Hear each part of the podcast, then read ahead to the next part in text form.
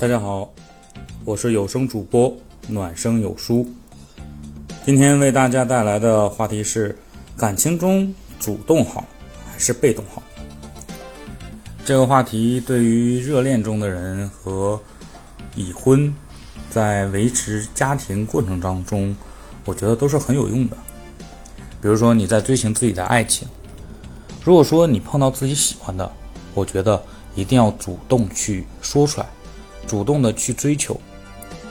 说白了，有些事情你主动的去做了，你努力了，你就不会后悔，而不是说在真正失去机会了以后才说，我如果当初主动一些，努力一些，是不是就好了？主动这件事情。是可以不让自己去吃后悔药的一个机会，更何况这个世上并没有后悔药这一个良方，所以说遇到机会和遇到心仪的人，我们就主动的去追求，追求自己所爱是没有错的，不丢人。再说一说已经成婚，在家庭关系当中，主动的好处。这个主动，就比如说，往好的方向，大家都很恩爱的时候，你主动的去为对方做一些事情，让对方感受到你在乎他，你心里有他，这是对双方感情增温的一个好手段，而不是说，反正我们关系也很好，也不吵架，我就不去做了吧。这种方式会让感情越来越平淡。越来越索然无味，所以说，就算是感情很稳定，在婚姻当中，也要主动的替对方着想，去为对方去做一些小惊喜。那我们再反过来说，在婚姻当中，如果双方吵架了，那该怎么办呢？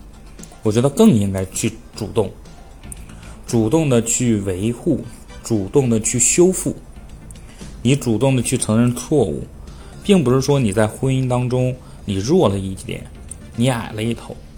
其实正因为你强大，你才会去主动，因为你的胸怀更广阔，你才会去主动。当然了，这种主动也要对方去接纳，而不是变本加厉。而且再说，如果说。被动的去等对方，如果这样的话，有的时候会给人一种是什么感觉？